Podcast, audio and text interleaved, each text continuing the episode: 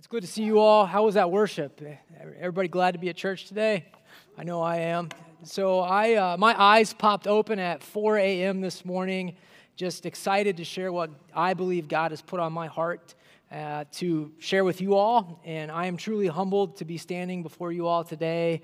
Uh, six months ago, I was a substitute teacher, praying that God would open a door, hopefully in a church somewhere, and here I am. Um, and I'm being trained by some great, great ministry leaders that you all are very blessed to have here at Crossroads Church. Um, so, speaking of those leaders, I had a lot of help today in preparing for a sermon. Preparing for a sermon takes a lot of work. Um, uh, but I just want to thank everyone who prayed for me and helped put these outlines together. I, I jokingly say that, uh, but it's actually honest. If I say something that you really like, I'm probably just quoting one of your pastors that you normally hear up here. And uh, I also wanted to give out a shout to Oak Bend Church, my home church in Perrysburg, Ohio, who helped me out a lot with preparing for today. And so we are continuing on in, uh, in the Church on, on Display series. We've been looking at some some of the one another statements from the New Testament. You guys have heard awesome messages about loving one another, being patient with one another, and then Pastor Matt brought a message last week on bearing with one another.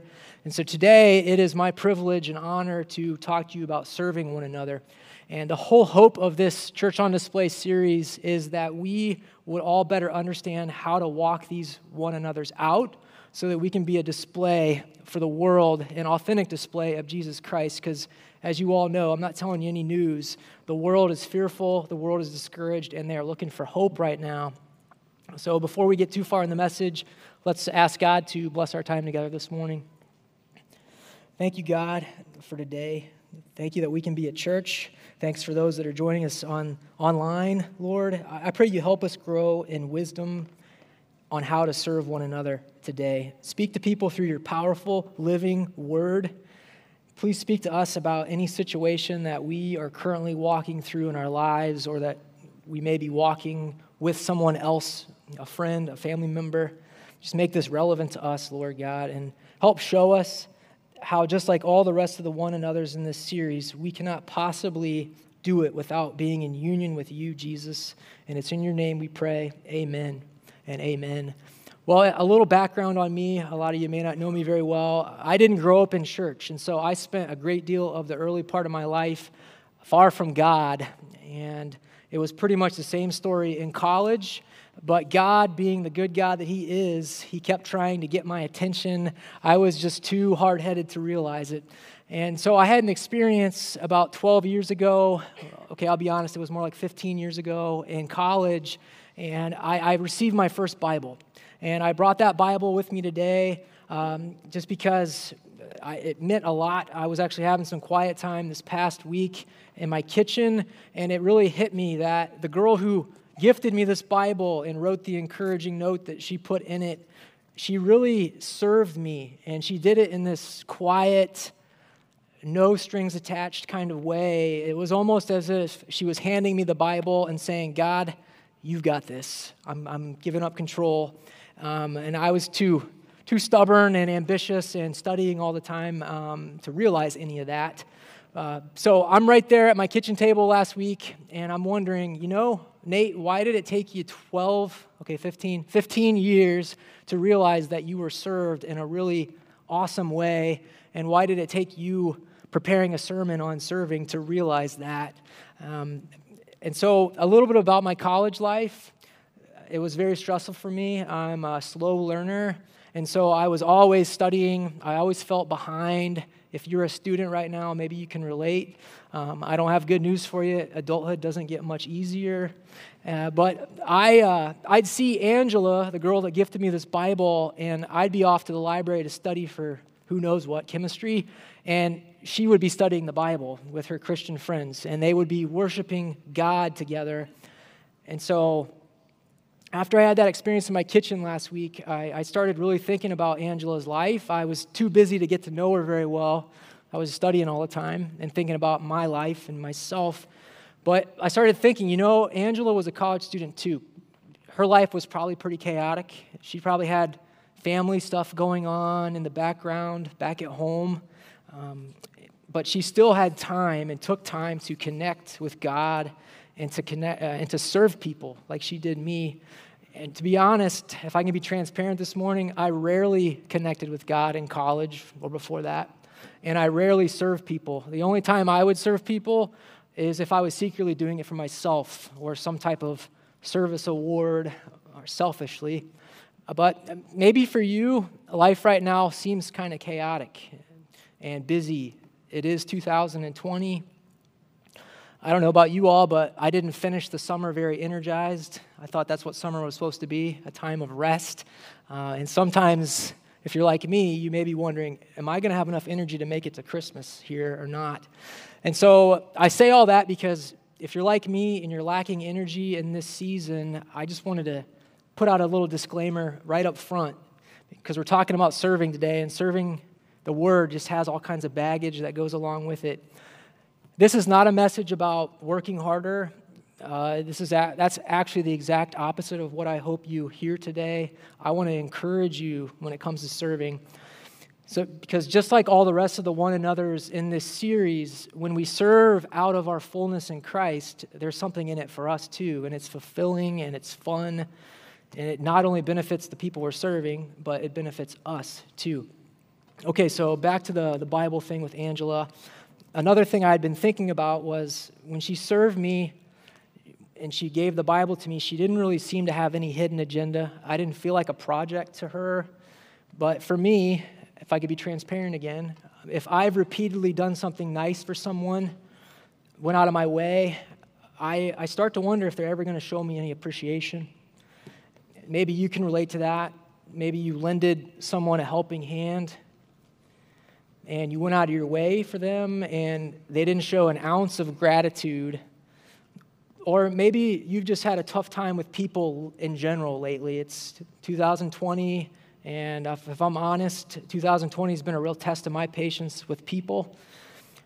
So maybe for you, you think that people are the problem. And so if you're hearing a message on serving this morning, you might be thinking, why would I want to serve people? They annoy me. Um, my neighbors annoy me. My coworkers annoy me, and if we're getting right down to the honest, bare bones of it, sometimes our family annoys me. Why would I want to serve them? Or maybe you're listening to this today and you're thinking, why would I want to do something nice for someone?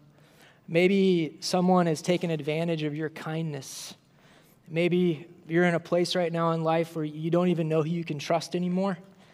And you might be thinking, you know, I would serve, but what if it just backfires again like it did before, and the time before that, and the time before that. Or maybe for you, other people aren't the problem. Maybe you think that you're the problem when it comes to serving. Uh, maybe you don't think you have anything to offer.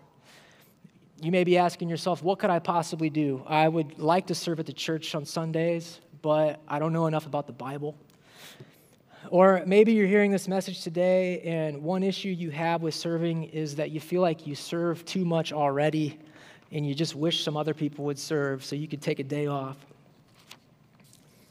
So I take comfort in knowing that we are not the first people to struggle with all those issues I just listed off. The people in the Bible, uh, they did as well. And so if you have your Bible with you this morning, turn, to, turn with me to Acts chapter 16. We're in Acts chapter 16, and while you're turning there, uh, I want to give you some background on the text that we're looking at today. We're going to put a map up on the screen for you in case you're a visual learner like me.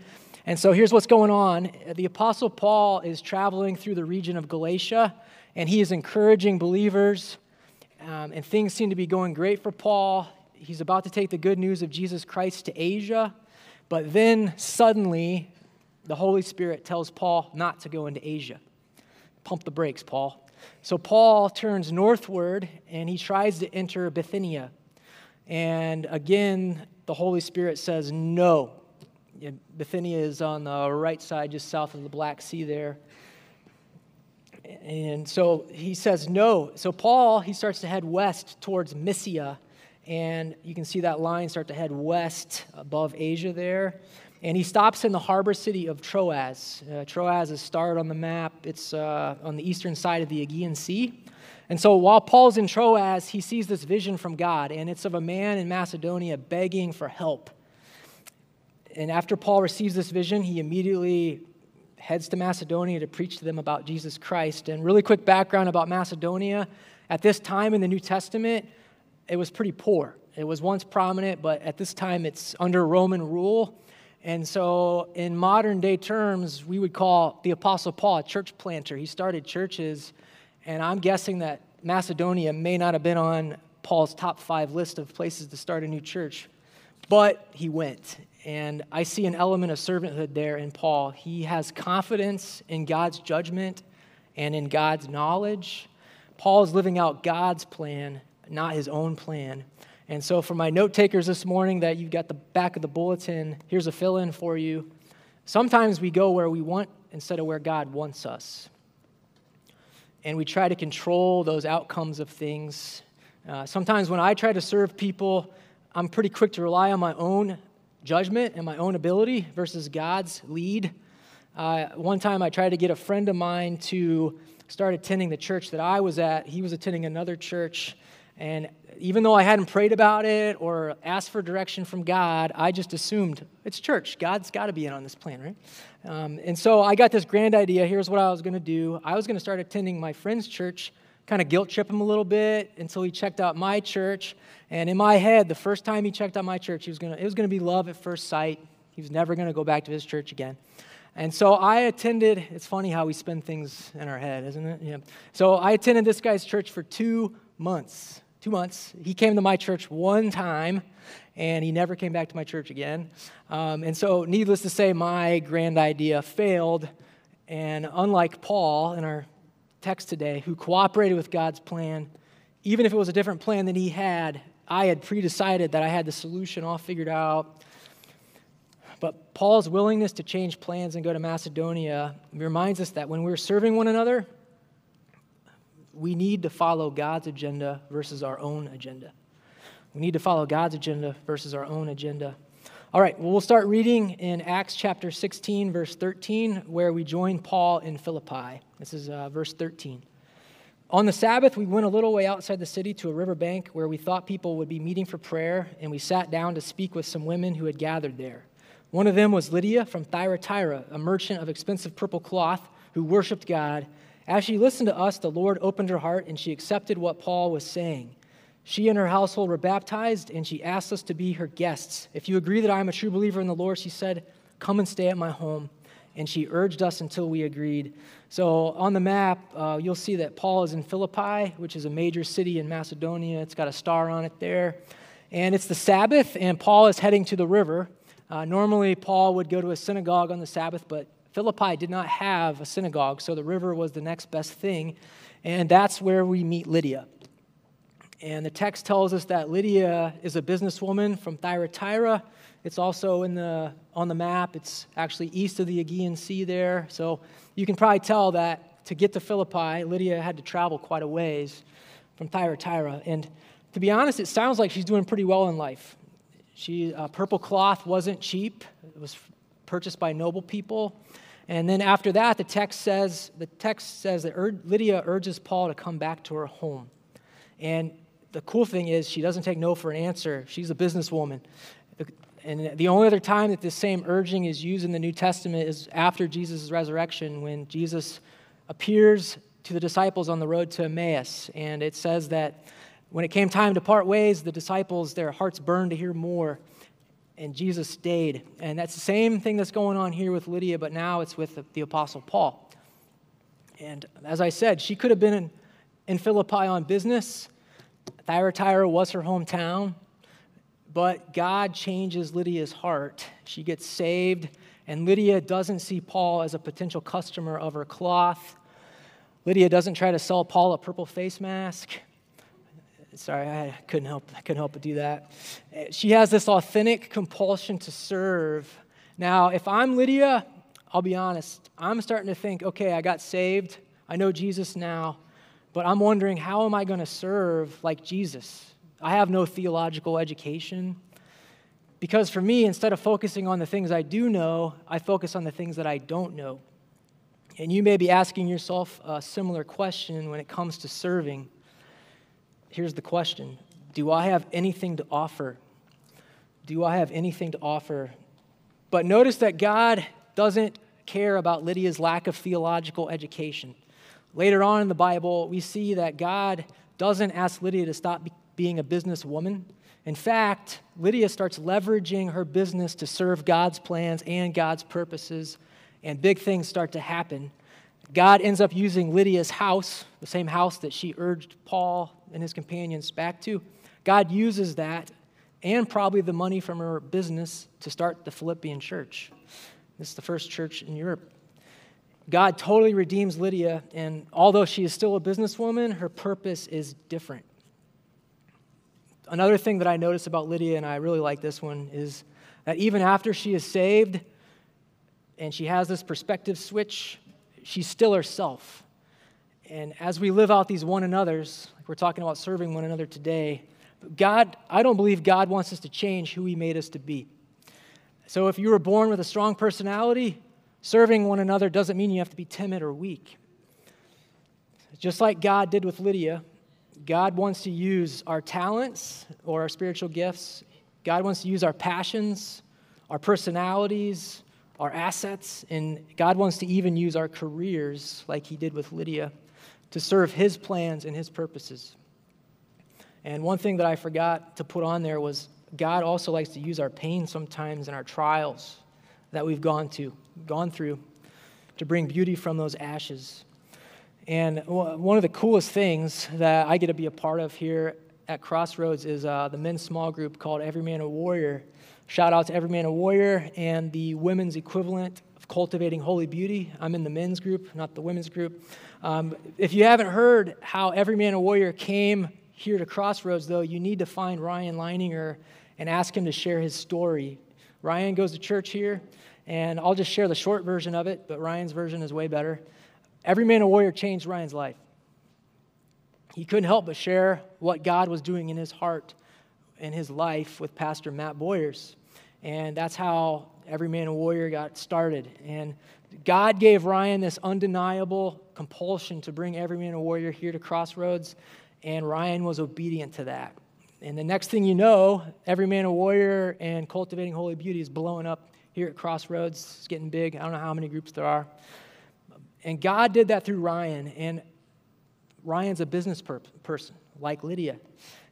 One time I even asked Ryan if he'd ever consider doing full time professional ministry, and he chuckled a little bit.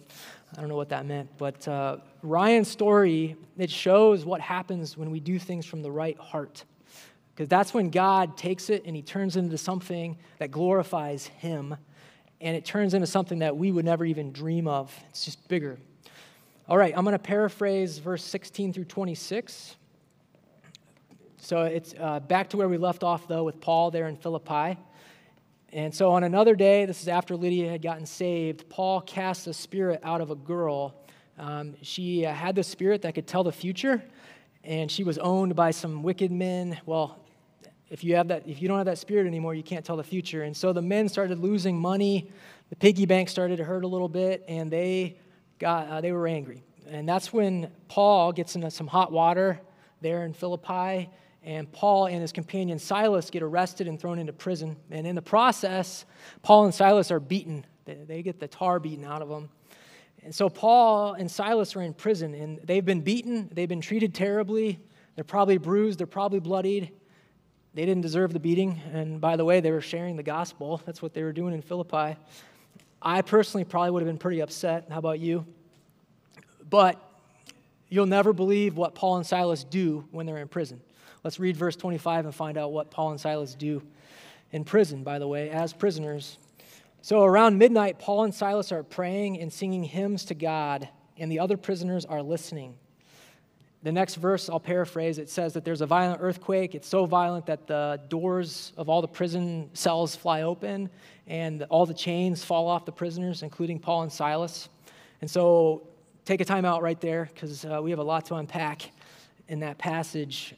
The, the big thing I saw in that passage is how Paul and Silas respond. Even though they're unjustly beaten, they stay connected to God. It said that they were worshiping and praying to God in prison. They aren't too honked off. They aren't too angry about being treated poorly to pray to God and worship Him. Verse 25 actually says that all the other prisoners are listening to Paul and Silas worship and pray. if I were one of those prisoners, I'd probably be listening too, questioning if I'm seeing a unicorn or something like that, because I don't know about you, but when someone has wronged me, oh, I get upset. I do. And if I'm not careful, while I'm telling the other person off in my head what they can do and where they can go and all that, that's how I do it. I just do it in private in my head. I don't know about you. I start to allow my anger to move me away from God. Sometimes I don't even realize it's happening, especially when it's someone that's close, like a family member or a friend. That's when I think that we tend to close off sometimes and disconnect from people, disconnect from God. And that's when I think it really starts to impact our desire to serve other people. But God wants us to do what Paul and Silas did. When we are hurt or offended, God wants us to move towards Him, not away from Him. I have a simple illustration of this. If uh, I lose internet connection at home, I usually go to the source of the problem, which is this little black box called the router or something like that. And I cycle it on and off or unplug it, plug it back in, and poof, if I'm lucky, my internet comes back. But when it comes to being offended or angry at someone, I think we do the opposite with God. Instead of going to the source, the solution of the problem, which is God, instead of pouring out my anger or pouring out my frustration to Him, I choose to stay angry. And I disconnect and I move further away from God. But like each one of these one another's that we're, we're studying in this series, serving one another should be an extension of Jesus working through us because I would argue that it's impossible to be the church on display if we get dis- disconnected from God. That's, that's where it can really go off the tracks. Okay, so let's pick up reading in Acts chapter 16, verse 27. This is right after that violent earthquake that I talked about. All the prison doors are open, chains have fallen off all the prisoners. The jailer woke up to see the prison doors wide open. He assumed the prisoners had escaped, so he drew his sword to kill himself. But Paul shouted to him, Stop, don't kill yourself. We're all still here. The jailer called for lights and ran to the dungeon and fell down trembling before Paul and Silas. Then he brought them out and asked, Sirs, what must I do to be saved? They replied, Believe in the Lord Jesus, and you will be saved, along with everyone in your household. And they shared the word of the Lord with him and with all who lived in his household. Even at that hour of the night, the jailer cared for them and washed their wounds. Then he and everyone in his household were immediately baptized. He brought them into his house and set a meal before them, and he and his entire household rejoiced because they all believed in God. So God changes the jailer's heart, and he has this compulsion to serve by washing Paul and Silas's wounds. By the way, this is the same jailer who had locked Paul and Silas up in the first place. Talk about a flip. One thing I see here in this passage uh, sometimes I feel like it's easy to forget that serving one another is for all believers. First, we saw it in Lydia, who's a businesswoman. Now we see servanthood in the Roman jailer. I mean, these are two very different people, opposite ends of the spectrum. And so, a common incorrect belief or misconception when it comes to serving, I think, is that serving with a godly heart is just for professional ministers. To say it another way, uh, I think some, sometimes we think that serving others is just for people that work at a church or for ministry leaders or for missionaries. That's what they do, right? Well, I would push back on that and I would say that Jesus has something to say about that. Jesus, he didn't say, the greatest among you will be your pastor. Jesus said, the greatest among you will be your servant. And that's Matthew 23 11. Jesus, he uh, lived what he preached. And I'm so thankful for that. Okay, so let's finish up our story today. I'm probably the only thing standing in between you and lunchtime right now. So we're in Acts 16, chapter 35, and we're going to just finish the story through verse 40. The next morning, the city officials sent the police to tell the jailer, Let those men go. So the jailer told Paul, The city officials have said you and Silas are free to leave. Go in peace. But Paul replied, They have publicly beaten us without a trial and put us in prison, and we are Roman citizens. So now they want us to leave secretly? Certainly not. Let them come themselves to release us. I think Paul is poking the bear a little bit. Verse 38 When the police reported this, the city officials were alarmed to learn that Paul and Silas were Roman citizens. So they came to the jail and apologized to them. Then they brought them out and begged them to leave the city. When Paul and Silas left the prison, they returned to the home of Lydia where they met with the believers and encouraged them once more. Then they left town. So Paul and Silas, they get released from prison. They're probably like limping around. I'm picturing some of their wounds still oozing some blood. They're bruised and they're bloody. They've just been beaten the previous day. And Paul and Silas get a chance to leave town. I don't know what you would have done, but I probably would have been on the first train out of Philippi. But Paul and Silas show extraordinary servanthood here. Instead, Paul serves by encouraging the new Philippian believers at Lydia's house. And I, I, like this example that Paul shows us because sometimes I think we hear the word serving and we think, oh, it needs to be doing something physical with my hands. I need to be really exhausted after I get done with it. I think a common misconception when it comes to serving is that serving has to be physically doing something. And I will admit that in 2020, we probably need to get a little more creative with serving. Um, but I would say serving can be as simple as sending a text to someone and asking them if you can pray for them about something, or writing a card, or dropping off a pie at someone's house. I almost said my house, um, but all right, we're going to wrap up this morning. And so we've looked at three unique expressions of service, all of which I believe we can apply to our own lives. We saw Lydia, who leveraged what she had for God's purposes.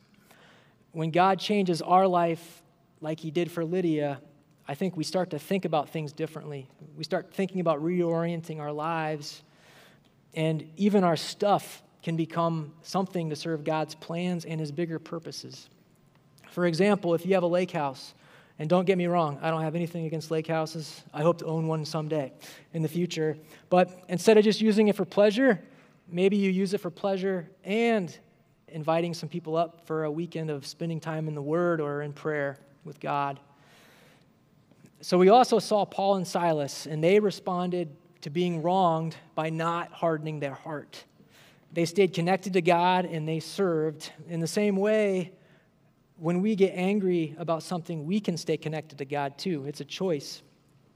We can be the church on display to the world as we sing and we pray, just like Paul and Silas did, even when the world around us is, is in chaos.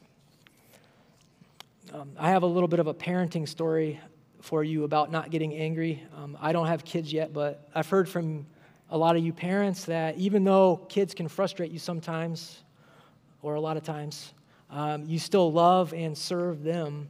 So, a guy from uh, the men's small group I'm in, he's a dad, and he had a long, stressful day a couple weeks ago at work. And so he gets home to find that his son had been disruptive at school, the D word, disruptive at school. And his teacher sent a note home. This is serious stuff. Well, the dad told us in small group that normally this would make him pretty angry. He would turn into angry dad, yelling a little bit. But because he had spent that morning in some quiet time with Jesus, he was able to not get angry and he was able to sit on his son's bed with him and ask him what was going on and figure out what was happening. But the reason I tell you that story is after that, the dad in our small group, he said something that I think really ties back to our message on serving. He said, I wonder how we can respond to our kids like that every day without getting angry. And I, I'd say the answer to that is you can't without God. It's the same with serving one another. It has to be out of our fullness in Christ. And I, I saved one last fill in for you all note takers who have to have every little fill in filled in. It's God is most glorified in us when we serve out of our union with Jesus. Then we also saw servanthood in the jailer, who showed us that serving is for all believers, not just for ministry leaders. And I haven't had the pleasure yet of personally knowing the Shaw family, um, Brian and Amy Shaw. I know a lot of you do. If you don't know, uh, Brian has brain cancer, and he just underwent a second surgery to remove a tumor. I hear that that surgery went really well, but the tumor that they removed was really close to the speech center of his brain. And so there was a possibility that this surgery could have affected that and affected his speech and possibly leaving him without the ability to speak. And so they had, I guess, I don't understand it all, but they keep the patient awake during the surgery so they can keep talking to them during the surgery. And uh, that's the cool, that's the part that I wanted to share with you. So Brian is there in the operating room, and guess what he chooses to share with the surgeon? The gospel, Jesus. And uh, here's a guy, Brian, who's possibly not 100% sure if he was going to even be able to talk again. Talk about leveraging every moment and every opportunity to glorify God. And so I'd say serving is for all believers. Lydia, a businesswoman. I told you about Ryan Leininger with Every Man a Warrior. He's an accountant. Angela, from my college story, I don't even think she had a job at the time, 15 years ago. She was a student. So, around six years ago, I randomly ran into the girl that gave me this Bible, Angela. It was at the county fair. You all, I'll be glad when the county fair's back in 2021, right? But I was able to share with Angela that since she had saw me last in college, I had started, God had started to open my heart. And I was a youth leader at church, I was working on giving even more control of my life over to Jesus. So I was able to share all that with her. And I'm not over exaggerating here, but her mouth fell open. Like she was shocked. She could have caught some flies in that mouth. It was open. Um, but seeing how shocked she was, it really confirmed. I walked away thinking, wow, I must have been really far from God in college. I mean, that's probably why she gave me the Bible. Um, and so maybe Jesus feels a little distant for you right now. We're getting ready to take communion together. And one thing to maybe think about while you're taking communion today is your relationship with Jesus. Like I said, it can, can grow distant pretty quickly without you even noticing it. But if you're feeling far from Jesus, here's the good news you can take a step toward Him today, right here, right now. Earlier, we were talking about what Jesus said. He said, The greatest among you will be a servant. He walked the walk, he didn't just talk the talk because Jesus became a suffering servant for us when he died for our sins on the cross. I tell you, Jesus truly gave God control of his life. And I'll tell you, as I continue to try and give God control more and more in my life, I'm not perfect, but it's scary sometimes. But it's so, so worth it. I tell you, I have way more peace now than I did in college. If you don't have peace today, you can have that too. And so let, let me pray for you all, and we're going to take communion. Thank you, God, that we get to bring glory to you through serving, Lord. When I'm not connected to Jesus, though, I try to glorify myself. This whole Church on Display series, God, it's about being an authentic display of you, Jesus, to each other and to a broken world, a world that is looking for hope. Help us with that, Lord. And I pray for people that are feeling far from you. And I thank you, God, that you aren't very good at playing hide and seek when we look for you, there you are. You're always there, which is such good news for us, Lord God, because we can't help give the world hope if we aren't connected to the only hope, which is you, Jesus Christ. That's when we glorify you the most, God, just like Jesus did. Amen and amen.